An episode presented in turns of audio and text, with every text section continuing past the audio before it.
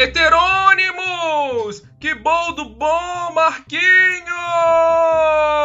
Polícia maluca, polícia assaltante! É, pessoal, eu acho que vocês ouviram uma abertura parecida com essa antes, sobre Medo e Delírio em Brasília, só que a gente não falou de Medo e Delírio em Brasília, a gente entrou no submundo do churume brasileiro antes da gente chegar, né? Porque, deixa eu deixar bem claro aqui, eu sou o Lucrécio Boqueiro, e eu, né? Sou, tô aqui, Sócrates Invertido. Tô aqui com o meu amigo Sócrates Invertido, e a gente tá primeiro fazendo a cama pra falar de como que a gente...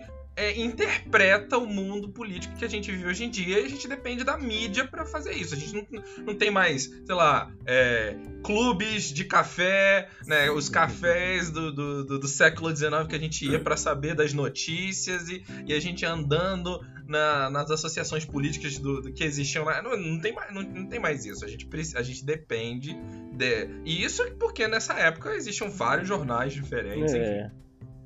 Eu acho engraçado assistir novelas de época no Brasil, que sempre tem aquela figura, eles tentam emular uma espécie de mídia livre, né? Que tem aquela figura que é o sujeito meio contestador, que tem um jornalzinho, e o jornalzinho afronta os poderosos. O jornaleiro é sempre progressista nessas novelas, eu acho fabuloso. Uma mídia livre e tal...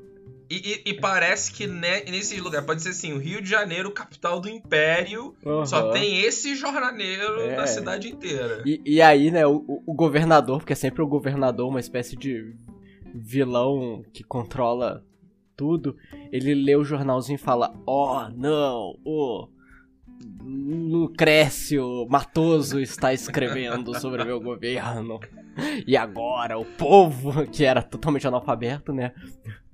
Mas falando sério, assim, também, nessa época é muito interessante a gente pensar na mídia da época, porque os alinhamentos políticos de cada publicação da época eram bem claros. Sim. Se você era uma publicação conservadora, muito provável que o seu jornal se chamava O Conservador. E se você era uma mídia liberal, o seu jornal provavelmente se chamava O Liberal. Não tinha muito espaço pra... Não é igual aos partidos políticos contemporâneos brasileiros, né?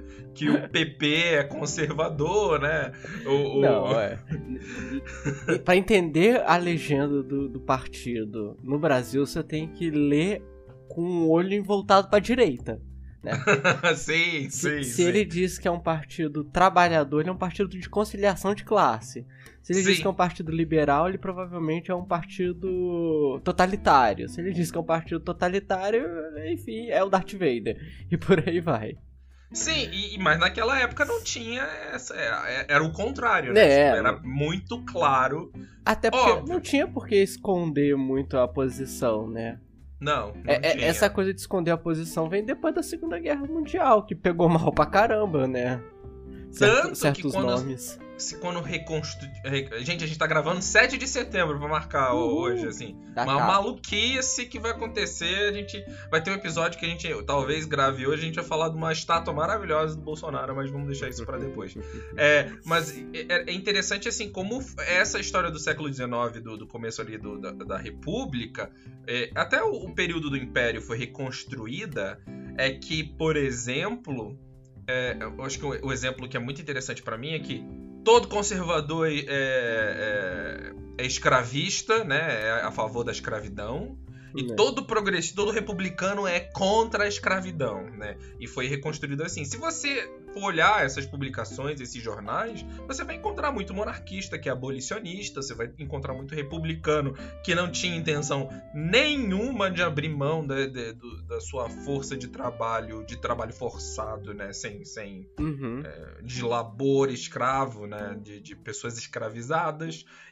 E essa reconstrução, eu acho que diz muito sobre a nossa mídia atual, né? O jeito como a gente impõe as ideias, né? Que a gente tava falando da última vez do plano de fundo. A gente vai voltar nela ainda, não se preocupem, que a cabeça ali do Sócrates está brilhando com vários... Ele falou aqui antes da gente começar a gravar que o assunto é eterno, né, gente? Vamos testar a hipótese, mas... se você parar pra pensar assim, que houve uma reconstrução desse passado. Eu acho que a gente fala bastante sobre isso quando a gente está tentando definir o que é o conservador, né, nos episódios anteriores. Mas é uma reconstrução desse passado, mas não é só uma reconstrução assim, existem uma reconstrução do passado que vai contra a diversidade. Se você é conservador, você é assim. Se você é progressista, você é assim. Não existe espaço. E isso é algo que é abraçado não só pelos conservadores, mas é abraçado pelos progressistas também. Eles abraçam que só existe uma imagem do progressista, só existe uma imagem de cada coisa, e não existe nuance de nada. E lembrando que essa imagem é apresentada como eterna, sendo que ela é construída quase sempre num prazo muito recente, né? Mas tem que acreditar que ela sempre foi assim. Sim. E aí, então a gente saiu dessa... Óbvio, o Brasil Império, o Brasil República, ali Primeira República, né? Velha República, são problemáticos pra caramba, mas essas nuances eram aceitas, né? Em algum momento, essas nuances se tornaram... um impedimento para qualquer projeto de poder que foi criado logo em seguida, né? Que até hoje vem sendo construído, como a gente vem falando, né? Mas bora lá, Sócrates. A gente tá falando de Medo e Delírio, mas sem falar do Medo e Delírio. Vambora. Bora! Então, pra continuar um pouco na toada do que a gente estava falando da última vez, seja lá quando é que o ouvinte vai entender por última vez, quem se importa com o tempo, né? O Medo e Delírio, ele presta um papel muito interessante que eu acho que supre não um espaço vazio na comunicação, mas um espaço vazio, talvez, na organização e no desejo de uma certa esquerda. E o risco que a gente corre quando isso acontece é de projetar papéis e funções que não são daquilo sobre aquilo. Então, o que isso quer dizer? Medo e Delírio não é um partido, sabe? Às vezes você encontra uns comentários assim, então por que vocês não vão lá e fazem isso? Sei lá o quê. Porque eles... não fazem, né? Não é o papel deles, eles são comunicadores. Eles têm o papel de criar uma comunicação, contar um fato dentro de uma linha de organização de pensamento, de notícias que interessa ao editorial deles, ponto. Eles não são um sindicato, né? Eles não são uma agremiação. Então a gente tem que estar muito com isso em mente, porque senão parece também que a gente está projetando várias necessidades que eles não vão suprir. Eu acho que a última coisa que a gente estava falando que é relevante até para a intenção de como que o Medo e Delírio foi criado e qual é o papel que ele né, se posiciona, é que a gente estava falando de que no momento de que esses movimentos populares foram abraçados pelo governo Lula, as pessoas abriram mão de fazer oposição ao governo, né? Eles abriram mão, nem se abriram mão, mas eles se sentiram confortáveis o suficiente para deixarem a guarda abaixar. Falaram assim, com o Lula no poder a gente não tem que se preocupar com essas coisas, então, e a situação degringolou furiosamente, né? E eu acho que quando você ouve o Medo e Delírio, você vê que a intenção... Por que eles chegaram nesse... Por que eles se tornaram esses comunicadores que querem comunicar essa situação do Brasil, essa situação absurda que a gente vive, da maneira que eles estão comunicando. Porque eles estão puto pra caramba. Eles estão tipo assim, trincado na loucura. Tipo assim, gente, não aguento, né? Eu não aguento mais. Eu até esqueci a vírgula sonora. Mas tipo assim, é o Pedro Dalto falando, não aguento mais falar de CPI, não sei o quê. É porque, então... E outra coisa, né? Ninguém tá tendo prazer de falar nada do que a gente tá tendo que falar nesse momento. Uhum. Ninguém tem prazer, ninguém aguenta mais fazer crítica, ninguém aguenta mais ficar analisando o que aconteceu, o que vai acontecer, o que cada gesto e palavra significa, como eu me preparo pra isso, o quão longe, sei lá, a morte ou o desemprego está de mim, a fome, ou... Sabe, ninguém aguenta mais. O ponto é que a gente não faz isso por prazer mais. É talvez a válvula de escape, no melhor dos modos de definir isso. Sim, com certeza. Porque ao mesmo tempo que a gente não aguenta mais falar disso, tem duas coisas. Fazer todas essas análises não tá levando a gente a lugar nenhum. Porque a gente continua... Da mesma maneira que a gente tá... Sabe, tem um tweet...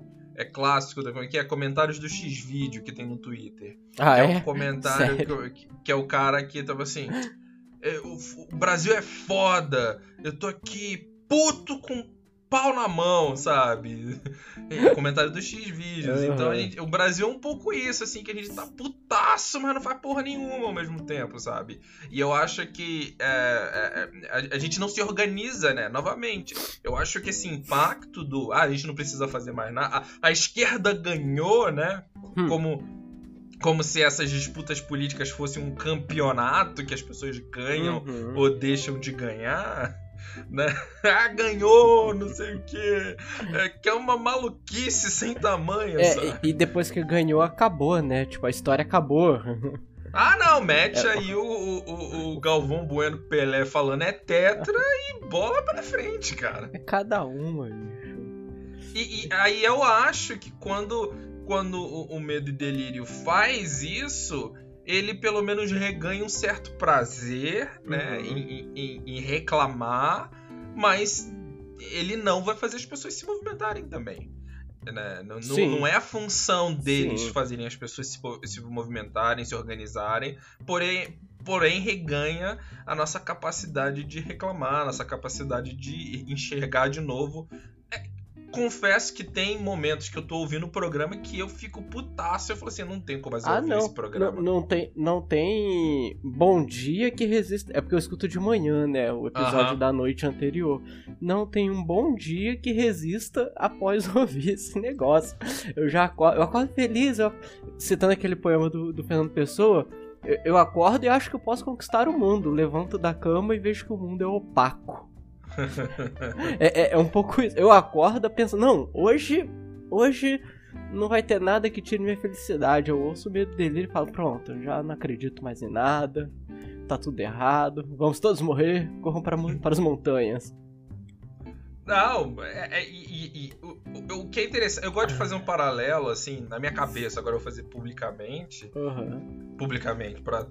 Eu acho que, eu nem sei se a gente ainda tem os Magníficos 7, mas vamos no nosso coração eles sempre estarão. O nosso trabalho aqui é só gerar provas e evidências para quando o totalitarismo estiver realmente no poder, explicitamente poder matar a gente, né? Então... Mas no nosso coração os Magníficos 7 estão e eu acho que o Medo e Delírio tem um lance um pouco meio do Kafka mesmo, né? Pra quem lê Kafka, se não fosse o senso de humor doido do Kafka, as situações que você tá lendo no romance dele, nos contos dele, era de ficar doido, né? Eu reli recentemente O Processo, porque eu tava... Enfim, pensando em burocracia e tal. A gente fez o nosso episódio sobre burocracia e tudo mais. E, meu, você se esquece como... Um livro inacabado, que é maravilhoso, assim. Mas dois, assim, que é um cara que está sendo processado por um tribunal que ninguém conhece, que ninguém sabe quem são os juízes, ele não sabe por que ele está sendo processado, ele não sabe como se defender, ele conhece pessoas que estão se defendendo no mesmo tribunal, mas elas também não sabem o que fazem, cada um está tentando fazer o seu melhor, e no fim, ele morre. É isso. Cara, o que mais me angustia no Kafka é que sempre há um ponto em que o personagem fala, beleza, eu não sei. Isso em geral, não é só no processo. O personagem olha pra aquela situação toda como se ele tivesse uma epifania e fala, beleza, eu não tenho a mínima noção do que está acontecendo, eu não tenho a mínima noção de como resolver isso, mas daqui pra frente eu vou só jogar o jogo. Tipo, eu vou só aceitar que é isso que tá acontecendo e pronto. E aí ele entra numa espiral de desencanto, sabe? E participação. Eu acho que essa é a grande parada assustadora no Kafka, que é a nossa vida. Você olha, é o anti-quixotismo, né? É o anti-Dom Quixote. Você olha pro moinho de vento e fala, pô, foda-se, eu vou morar na sombra desse moinho de vento, o pior que seja. Sim. Que enfrentar é inútil. Só que o Kafka não deixa a gente sem ferramentas para lidar com a angústia da vivência, né? Eu acho que, especialmente os personagens secundários no Kafka, eles são extremamente humorosos, são muito engraçados, assim. Eu lendo o livro, eu tava rindo alto de certos personagens, e eu acho que o Medo e Delírio tem um pouco disso também, né? Ele é o mesmo mapa desolado da política brasileira atual. Uhum. Porque a gente fala... entre amigos, assim, a gente reclama muitas vezes do Bolsonaro, mas a gente, que talvez foi o movimento brilhante do Arenão no Brasil, abraçar o Bolsonaro do jeito que eles abraçaram, porque todo mundo se esquece que quem tá passando o que tá sendo passado, dinheiro secreto pra lá, dinheiro secreto pra lá, é o Arenão, né?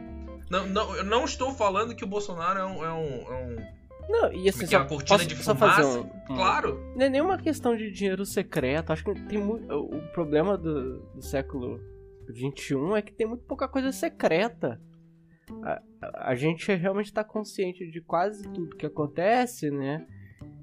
E meio que a gente olha pra isso e fala, ok, isso tá acontecendo, isso é terrível. O que eu posso fazer? Nada.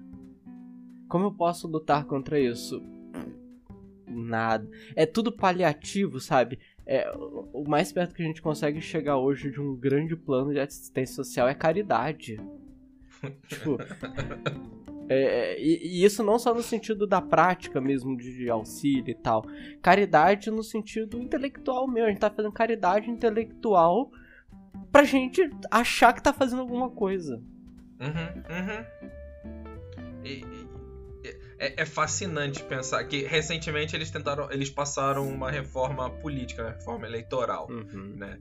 Eu não sei se você chegou a acompanhar, Sócrates, sim, mas tinha um ponto nessa reforma eleitoral que ia ser maravilhoso, que era um novo jeito de votar, que é um voto... Eu esqueci o nome, mas é um voto que é um pouco mais democrático, que ao invés de votar num candidato só, você vota na ordem da sua preferência de todos os candidatos que existem dentro da sua escolha, né? Ah, eu voto nesse primeiro, nesse segundo, nesse terceiro, nesse quarto, enfim. E eles estavam votando isso e o distritão, né? Que é essa maluquice que eles querem instituir, né? Enfim, só que, tipo assim, esse novo jeito de votar é muito maravilhoso. Sim, de verdade, muito maravilhoso. Eu acho que teve um Fórum de Teresina que explicou melhor. Verdade, assim. Toledo explicou muito bem isso daí. E faz com que a proporcionalidade faça com que um candidato dependa do outro caso o outro, né, tenha menos voto. Então, o número menor de votos é remanejado. Então, ele não pode agredir muito o adversário político. E tem um detalhe muito importante que eu acho que não é muito explorado. No Brasil, o jeito de fazer pesquisa, especialmente pesquisa eleitoral, é muito fraco ainda. Porque é uma pesquisa eleitoral tipo assim, quem você vai votar? Que não ajuda ninguém a nada, sabe? Porque o que uma pesquisa precisa... Por exemplo, se a pesquisa faz uma pergunta assim, você é a favor ou contra o aborto? Eu sou contra, né? Sou muito contra, mas o quão importante esse tema é pra você? Não é nada importante. Eu acho que falta esse outro teor, assim, que esse tipo de votação, por exemplo, coloca... Porque eles falam assim, não, eu vou votar nessa pessoa. Mas aí que tá, eu não sei se as nossas pesquisas são fracas ou se também há uma metodologia, né, sempre enviesada. Talvez não, seja isso. Quando eu digo fraco, é essa metodologia. Eu não tô nem falando que é enviesado, assim, no sentido realmente de vamos falsear os resultados e tal. Mas enviesada mesmo no sentido de carência democrática, de um debate democrático. Pra que trazer esses temas pro... para investigação. E aí é que tá, voltando ao que você falou, tá todo mundo cansado, ninguém quer falar de nada. Uhum. E eu acho que isso é muito aproveitado pra quem tá no poder. Sim. Porque se tá todo mundo cansado e ninguém quer falar disso, a gente pode fazer o que a gente quiser, né? Uma outra coisa que eu acho muito importante, ainda mais agora que a gente tá entrando em setembro, setembro amarelo e tudo mais, o que é muito importante, né, essa campanha de auxílio mesmo a quem precisa desse apoio psicológico, psicossocial, etc. Pra evitar o suicídio. Claro que esse debate é muito, muito, muito maior, mas enfim. Cara, a questão é, tá todo mundo mal? Tá todo mundo cansado? Tá todo mundo com síndrome de burnout, com estafa mental, com cansaço físico? Tá todo mundo psicologicamente mal? Então a questão já não é clínica mais, é política. Se tá todo mundo mal, ultrapassamos o problema clínico. Isso não quer dizer que é pra negar a clínica, caro ouvinte. A gente não tá falando, terapia é coisa de gente fraca. Nem esse o ponto. É muito importante, todo mundo tem que fazer, etc. Enfim, de acordo com cada interesse, necessidade, etc. Mas o ponto é, se tá todo mundo mal, o problema não é o sujeito, é o meio. Isso é óbvio. Agora, a gente consegue compreender que tá todo mundo mal, mas continua todo mundo vendo que tá mal a partir dos próprios olhos do mundo, do próprio olhar. E aí isso, obviamente, é um grande efeito do liberalismo, né? Colocar todo mundo como sujeito, como protagonista de uma história ruim.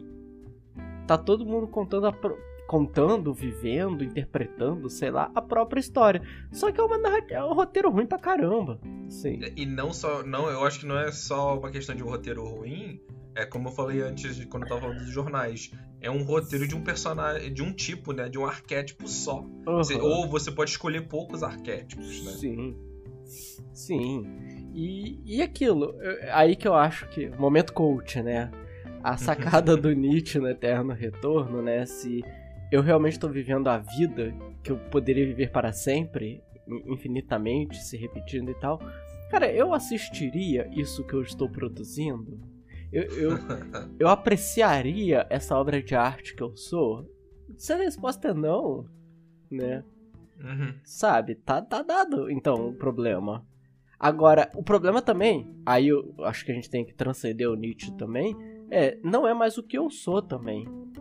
É o que eu tô fazendo aqui onde estou, com quem eu estou.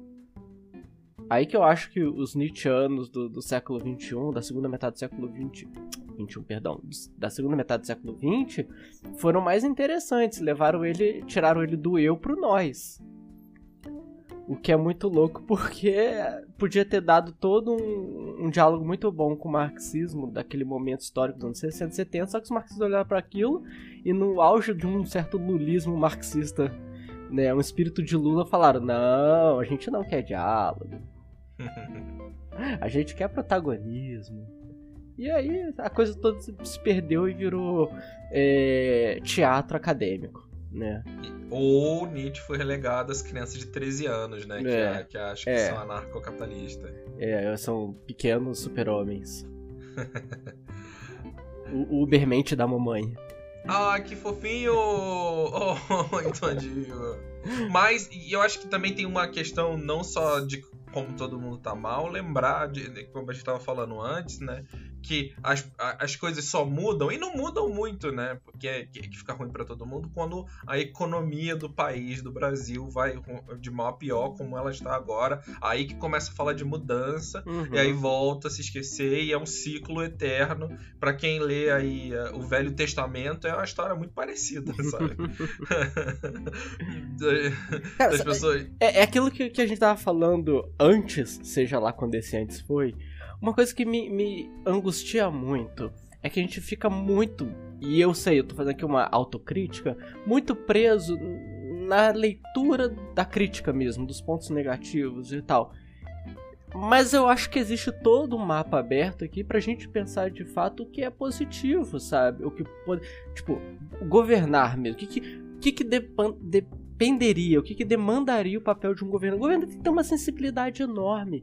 Ele tem que saber incluir no cálculo, para usar uma expressão que o Lula trouxe agora, né, no 7 de setembro, para modo que é incluir o pobre na economia, não é só o pobre, eles têm que incluir no cálculo do governo muitos fatores que dependem de uma reflexão profunda de vida mesmo. O tempo é um conceito fundamental para quem governa.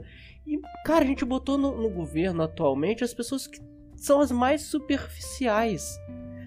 Essas pessoas, não é que essas pessoas estão manejando como títeres estratégicos, uma manipulação. Não, essa galera simplesmente. Essa galera não tem um projeto.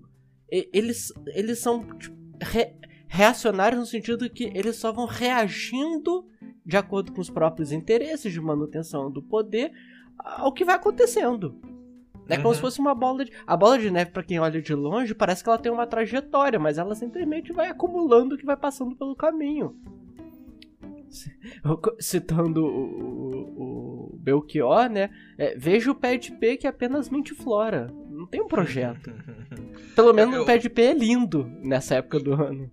E a gente vê essa exclusão de todos, assim, por exemplo, na definição do que é o mercado, né? Sim. Hoje em dia, o mercado é apenas as instituições da indústria financeira. O mercado é só são investidores e acionistas dentro do ecossistema econômico brasileiro, né? Esse é o mercado. E por algum motivo, quando você está fazendo decisões do seu governo, né?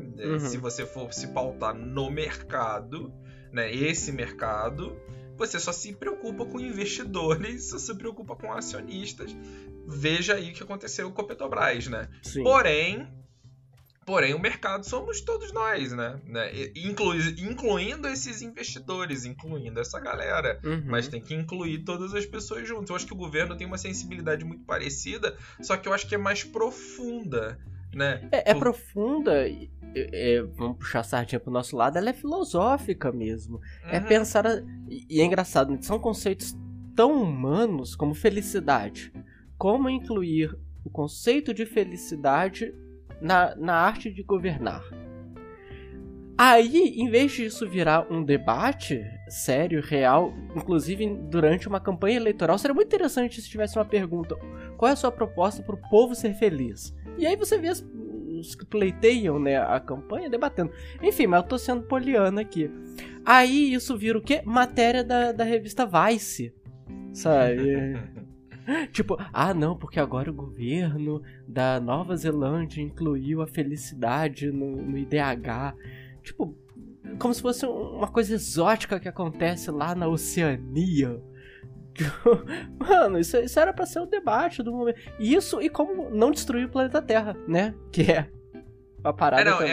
Eu acho que são os dois únicos debates possíveis, né? A felicidade das pessoas e o meio onde a gente vive. Ou pelo menos assim... Como a humanidade, olhando pro futuro, aceitamos que a gente quer destruir realmente o planeta Terra. Isso é outra coisa. Isso não é um problema. Sim, pelo menos da minha perspectiva. Olha, eu tô olhando pra isso aqui e falo, quer saber? A humanidade escolheu viver tão intensamente que tá disposta a explodir.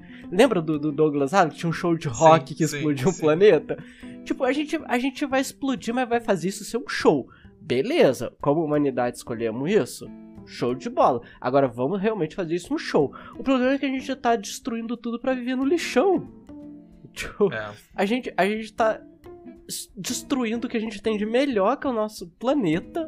A gente tá destruindo tudo que a gente tem de melhor pra ter bilionário.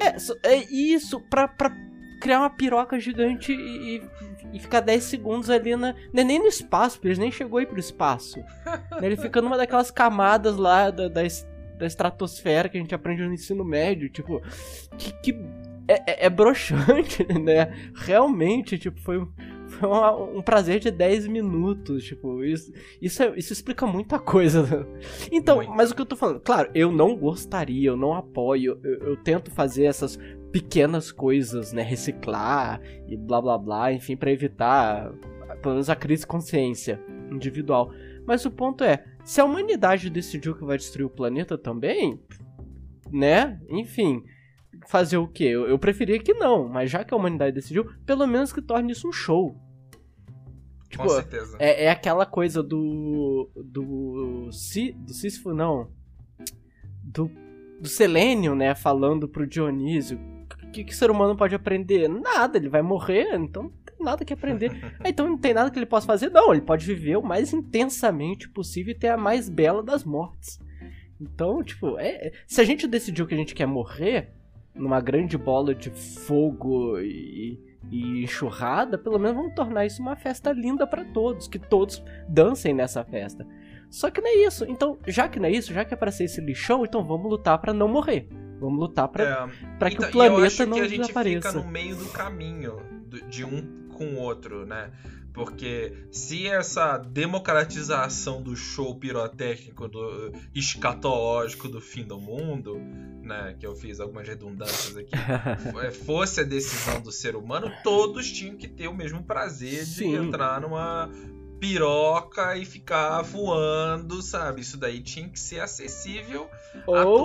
É o fim pirotécnico que a gente espera. Já que é pra ser poético, tipo, acaba com a piroca, vou botar um xoxotão aí, voador, que é muito mais bonito esteticamente. Sim, não, independente assim desse fim que a gente escolher, é um fim que é democrático, né? Não um fim apenas para alguns. Gente, vamos sempre lembrar que bilionário é a coisa mais inútil que existe no universo, né, gente? Né? Mas de qualquer maneira. Só que mas a gente pensa assim, Posso só fazer um parênteses? O bilionário, ele não é inútil, porque o inútil, ele tá no não lugar da utilidade. O bilionário, ele é anti-útil. Eu não sei como expressar isso melhor, mas ele vai no sentido contrário, ele é uma força de destruição sem renovação, destruição sem criação, destruição sem arte do que pode ser útil e belo. Eu acho fim do parênteses. Perfeito. Não, é perfeita essa definição do bilionário como anti-útil. Mas e a gente fica nesse meio do caminho porque a gente fala assim, não, a gente não quer destruir as coisas. Ah, e como que a gente resolve isso? A gente sabe como resolver, né? A gente tem as ferramentas de auto-organizar, de entrar nessa vida política, enfim. Só que a gente fica assim... Não é um exemplo direto, mas tipo assim, é o clássico. Não vamos taxar os bilionários, porque senão eles vão parar de gerar emprego para as pessoas. E aí... eu tô sendo super assim... aceitar que existem pessoas que pensam dessa maneira de forma ingênua, realmente, tipo assim, não, para salvarmos o planeta precisamos, né, tratar os bilionários como as pessoas que vão salvá-las, então a gente não pode tirar mais impostos. Bilionário também é gente. O bilionário vai dar muito mais emprego para todas as pessoas. E se não tiver emprego para todo mundo, eles vão doar 90% da fortuna deles, né? E aí eu acho que a gente... Ou por exemplo, a gente não pode taxar essa empresa, porque se essa empresa for taxada, ela vai embora do nosso país e a gente vai ficar sem emprego. Cara, eu acho que a gente pode até projetar esse discurso mais para frente e imaginar já, daqui a talvez uma década ou menos, quem sabe, um discurso parecido assim, não, se a gente taxar os grandes bilionários, eles vão sair do planeta e vão lá pra colônia, vão levar a fortuna deles pra colônia de Marte. E a gente fica refém desse discurso, né, que foi muito bem... pode culpar o Ronald Reagan por esse discurso aí, facilmente ele e a Thatcher, né? Se bem que esse discurso foi bem reciclado depois que 2 ou 3 milionários saíram da França pra ir pra Rússia, tipo, o Gerard Depardieu foi um deles. Nossa, adeus. Adoro seus filmes, Gerard Depardieu, mas você é um canalha, mas enfim. Mas a gente fica nesse meio do caminho, né? Porque que eu acho que é muito louco. Tipo assim, esse entendimento. É o bilionário que cria o nosso emprego. Ou, por exemplo, esse negócio da fortuna. Por que existem tantos bilionários nos Estados Unidos que doam 90% da fortuna para um instituto com o nome deles? Porque tem leis de herança, né? No momento que eles morrerem, eu acho que é um valor bem alto nos Estados Unidos que você toma da herança, mas se tiver nesse instituto Bill e Melinda Gates, né, ele fica dentro da família. Por quê? Porque eles controlam o instituto, né? É fazendo o bem para a humanidade.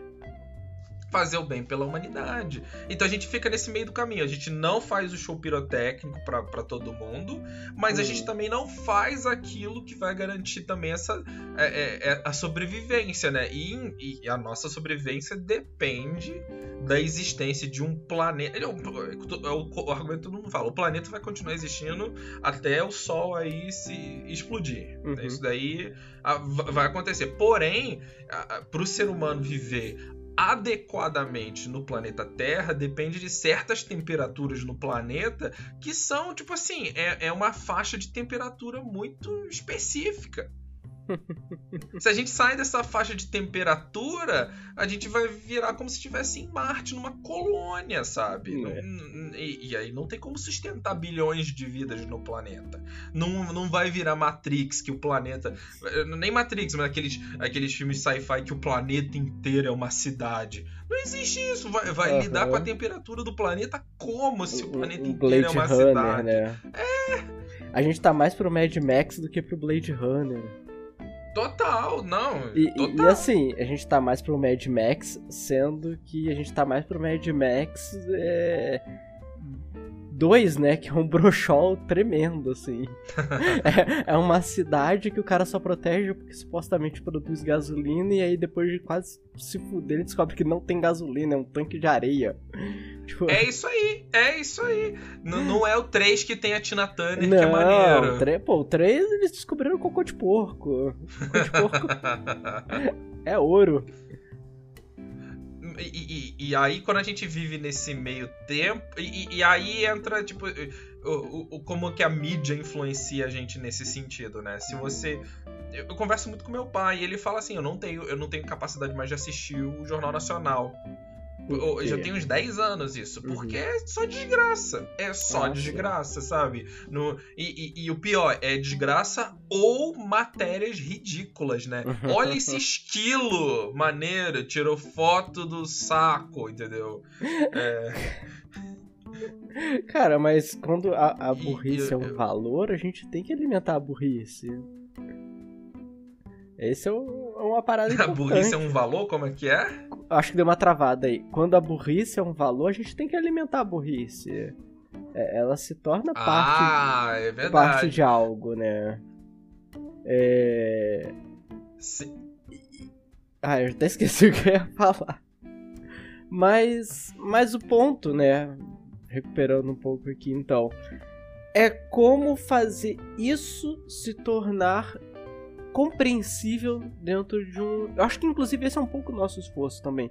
Como organizar essas ideias e colocar dentro de um saco de comunicação. E aí, retomando os trilhos, né? É o que o Medo e Delírio faz nessa questão de colagem.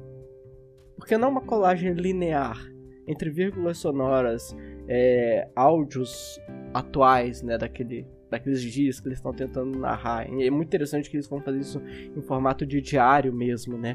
Dia 943, dia 720 e tal. Isso vai dando uma linearidade dentro da confusão. É um tanto quanto deleuziano isso, né? É mostrar que, na verdade, essa questão que parece que é sempre o novo é só repetição do mesmo na produção de uma série. Se vocês ouvirem o primeiro Medo e Delírio e o último, que saiu acho que na sexta-feira, é a mesma história, sem cair no monomito, mas é a mesma história em sentido de esconder que é a mesma história. Enquanto o monomito tá tentando jogar o tempo todo na nossa cara, é a mesma história, a história do herói, a trajetória do herói, blá blá blá. O que o Medo dele tá lembrando a gente que é a mesma história fingindo que não é a mesma história. A gente... repetição da mesma história, eu acho que essa é a diferença. É a seriação do mesmo. E aí, por que existe essa repetição no Medo e Delírio? Porque se não fosse essa repetição, Quantas vezes a gente não ouviu esses argumentos e assim, e a gente ouve o argumento e o que a gente faz? Que é, o Zezinho foi votar, ele pegou o santinho no chão, votou, aí 10 dias depois não sabia nem mais em quem votou, aí foi reclamar, aí quem ele votou fez corrupção, mas aí o Zezinho não sabia. Tipo, mas esse tipo de esquecimento coletivo político, assim, é real. Não é questão de pegar o santinho no chão, não é questão de não lembrar quem você votou. Sim. Mas o fato de que o voto foi desassociado da política, né? Não, acho que é muito importante. Ou então ele foi muito projetado na figura do executivo, né? Que é uma figura luminosa, o presidente, o governador, o prefeito. E a gente esquece que tem vários outros agentes políticos, não só os eletivos, mas os agentes que às vezes têm muito mais proximidade. O fiscal, o carteiro, o bombeiro, né, o professor, tô botando masculino, mas enfim, ouçam genericamente aqui tudo isso. Todas essas figuras são agentes políticos que estão construindo essa rede social, e a gente não se dá conta que cada vez que a gente faz uma escolha política, não é uma escolha política pra mim, mais uma vez, acho que o nosso grande esforço é tirar o eu, tirar o ego da leitura do político. A minha escolha política é uma escolha política para todos. Trazendo um pouco o existencialismo, né? Toda vez que eu escolho para mim, eu tô dizendo que todo o resto das escolhas que o mundo fez estão erradas, porque é essa que eu fiz. Eu não tô só falando que eu discordo, eu realmente eu me oponho às outras escolhas. Eu acho interessante que o existencialismo ele torna qualquer possibilidade de tolerância inviável. E se você observar o eu a partir do existencialismo, ele não faz sentido, ele é irrelevante, né? O Sartre tenta, né, coitado? Tá lá, tenta. Mas então, quando eu tenho esse delírio que eu tô escolhendo um político ou apoiando uma determinada representatividade política, no fundo eu tenho que parar pra pensar e falar como é que isso vai refletir no modo como tá todo mundo vivendo. Eu acho que o Kant é muito mais interessante com isso quando ele tira o eu da ética e transforma esse eu no eu universal, né? E se todo mundo fizesse o que eu estou fazendo? Sim. O problema é que também isso dialoga muito facilmente com fascista. Totalitarismo, Só que o grande alerta do Kant é, se todo mundo fizer isso, e eu senti que isso dá um prejuízo pra mim, então dá um prejuízo pra todo mundo. O totalitarismo vai olhar pra essa lei e pensar, se todo mundo fizer isso porque eu acho que tá certo, se der ruim, é porque eu digo que alguém não fez da forma certa aquilo que eu acho. E aí eu elimino. Eu acho um outro jeito de pensar o voto, né? Que quando você tá depositando o seu voto numa urna, eletrônica ou não, você não tá escolhendo nada. A gente tá juntando todos esses votos para formar uma figura política que a população deseja, né, que vai representar o povo. Então não é uma escolha. O voto não é uma escolha. O voto é a sua participação dessa imagem política. Isso é muito belo na democracia. Até na democracia burguesa mequetrefe que nós temos, mas até nela isso ainda é muito belo. E talvez isso torne a democracia algo tão importante, né, como valor. Lembrando, a democracia não é um fruto que deu na natureza. Não é uma cadeira na sala que a gente tira e põe de volta. A democracia é um valor, tem que lutar, como todo valor, né? Como a felicidade, como o amor, como a liberdade, etc. É o fato de que ela diz pra todo mundo que você participa. Só que você não é importante, porque a pessoa do seu lado também tá participando. E tem o mesmo peso que você, ou deveria ter. Sim, e aí a repetição do medo e delírio, pra mim, torna mais aparente essas coisas que são esquecidas, né? Porque no movimento ideal da democracia mequetrefe burguesa que a gente vive, é que você deposita o voto, e aí qual é o passo seguinte? a partir da imagem política que é formada, você se relaciona com essa imagem. É. Você não se relaciona com o seu candidato. Você não se relaciona com o seu presidente. Você se relaciona com aquela imagem. Foi a deturpação da nossa democracia, que é, em vez de você assumir o seu papel de responsável pelo seu gesto, você... Depois que vota, você se exime de qualquer responsabilidade. Daqui pra frente é o bode lá expiatório que eu vou culpar. E ainda mais, isso aí especialmente para as esquerdas, né? E quando o seu candidato não ganha, aí você usa essa desculpa pra tudo. Eu não votei. Não é o meu presidente, sabe? Claro que é o seu presidente, tem que parar com isso, gente. Aí a fauna dos irresponsáveis de esquerda a direita são muitos, né? Tem o famoso eu votei, mas assim que puder eu largo esse país e vocês que se virem com esse bosta que foi eleito. Não fujam para Portugal, já diz o André D'Arvio. Tem o... Eu votei no Amoedo, né? Que ganhou na eleição, com certeza. Não, eu gosto muito daquele meme que fala... Em maio de 45, todos os alemães tinham votado no Amoedo. Ninguém sabe como o nazismo chegou lá, porque ninguém tinha votado no Hitler. E você viu que o Novo perdeu metade dos filiados, né? Cara, como todo produto, né, que como o mercado assim, incensa... O novo é top, o Novo é jovem. É aí que aquele áudio maravilhoso que o Medo e Delírio sempre traz, né? Aquilo tinha que estar escrito na bandeira nacional, que é: você vai segurar na piroca desse maluco e vai até o fim, que é o filho bravo com o pai. Não mudou fotinha do WhatsApp, não enfiou a bandeira do Brasil no cu, agora você vai segurar na piroca desse maluco e vai até... Você vai aguentar os seus B.O. Vai fingir agora que é diferente de se arrepender. É muito diferente se arrepender.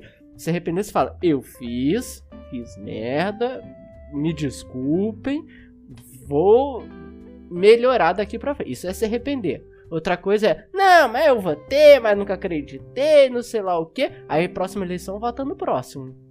Vota em tale quale. Né? Isso não é se arrepender, isso é ser covarde. É se acovardar frente às responsabilidades. E aí eu acho que essa repetição dentro do Medo e Delírio é importante pra isso, porque você não pode se esquecer desses momentos. Em que momento do Brasil a gente conhece tantos nomes, tantas representatividades que realmente que são agentes que estão realmente no poder público, que estão fazendo essas mudanças, quanto agora? Eu acho que a CPI da Covid tem um papel disso, mas eu acho que um programa como Medo e Delírio... E aí a gente pode colocar junto do Medo e Delírio certas contas de Twitter que fazem muito bem isso, né? Tem o Anarcofino, tem o Nada Novo no Front... Né? Tem uma galera muito boa que começou a trazer essa repetição. Óbvio que a repetição do Medo e Delírio é muito mais...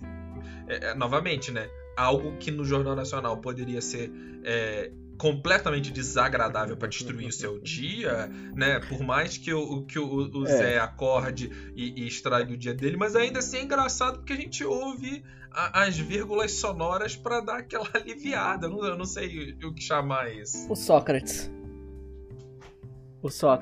tá?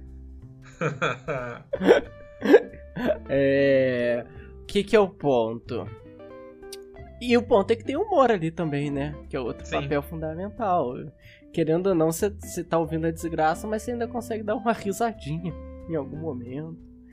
Tem uma colocada de consciência, às vezes até em uma certa postura. Eu acho que me ajuda muito, às vezes, a lidar com o indialogável. Porque existe ainda pessoas que estão no nível do diálogo, até porque elas não estão dentro de um jogo de informação. Então o que chega de informação para essas pessoas é uma informação viciada da bolha da pessoa, né? E aí essa pessoa acha que aquilo é o natural, né? Normaliza e tal. Essa pessoa, eu acho que ainda há diálogo, eu noto isso. ao vivo, tá? Na rede social não há diálogo. Ninguém é convencido pelo Twitter, pelo Facebook, pelo Instagram. Ali é só pra criar desafetos mesmo. Um parêntese, tem uma teoria maravilhosa que eu amo, que dizem que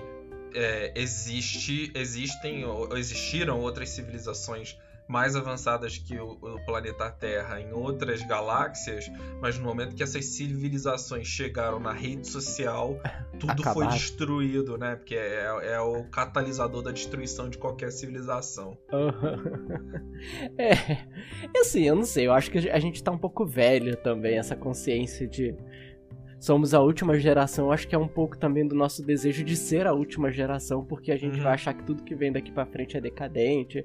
É um pouco da nossa velhice também, falando. Eu gosto da teoria, mas eu acho que a realidade é que nossa geração não sabe usar rede social, ponto. Também há um jeito certo de usar a rede social, né? Eu acho que existe um jeito que, pelo menos existe um jeito errado. Não existe um jeito certo, mas tem um jeito errado, claro e errado. Sim, nisso estamos totalmente de acordo. Bom, meu caro, eu não sei mais. Eu acho que foi bom, né? Duas partes desse Medo e Delírio, sem ser sobre Medo e Delírio. Eu acho que o grande tema que a gente tinha pensado, né? Como é difícil fazer uma leitura política. Sim. E a gente manteve a nossa promessa, que é não entregar absolutamente nada, nenhuma conclusão. Não há nenhum ensinamento. Moral da história? Não tem moral da história. Não tem moral, né? O que significa as cores da bandeira do Brasil? O verde, eu acho que é a floresta, o amarelo é o desespero. É isso que vocês têm que aprender. É a antifábula, né? Aí a raposa encontrou a formiga e cada um foi pro seu lado.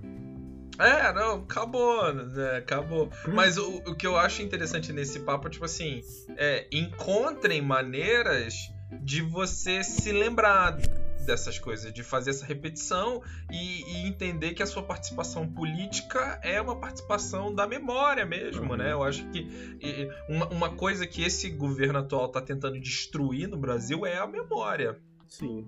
Né? De todos os lados. Os militares acordaram pra ficar enchendo o saco por conta da Comissão da Verdade.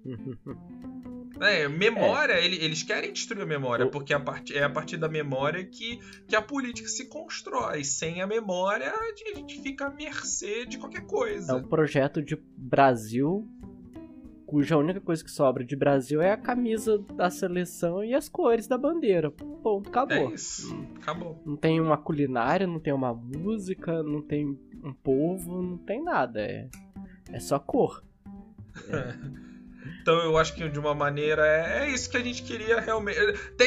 Tem um negócio final, né? Que a gente gostaria muito que vocês saíssem não fiquem desesperados. Existem outras maneiras de reconhecer o mundo, assim. Uma coisa que o Medo e Delírio fez muito bem é lembrar diariamente, ou cada programa, o quanto esse atual governo é burro pra caramba e tudo que eles falam não vai dar certo. Eles terminam o programa dessa maneira, né? Não tem como dar errado, vai dar errado, sabe? Porque é isso, não vai dar certo. Isso que eles estão fazendo não vai dar certo. A gente podia terminar antes para evitar o sofrimento da maioria das pessoas? Poderíamos, mas infelizmente a gente não tá nessa condição. Mas vai dar errado. Enfim, o que eu posso esperar nesse 7 de setembro é que as pessoas tenham, em algum momento, tempo para parar e pensar o que estão fazendo, se vale a pena fazer isso. Valeu, Lucrécio! É isso aí, valeu, galerinha! Tchau, tchau! Tchau, tchau!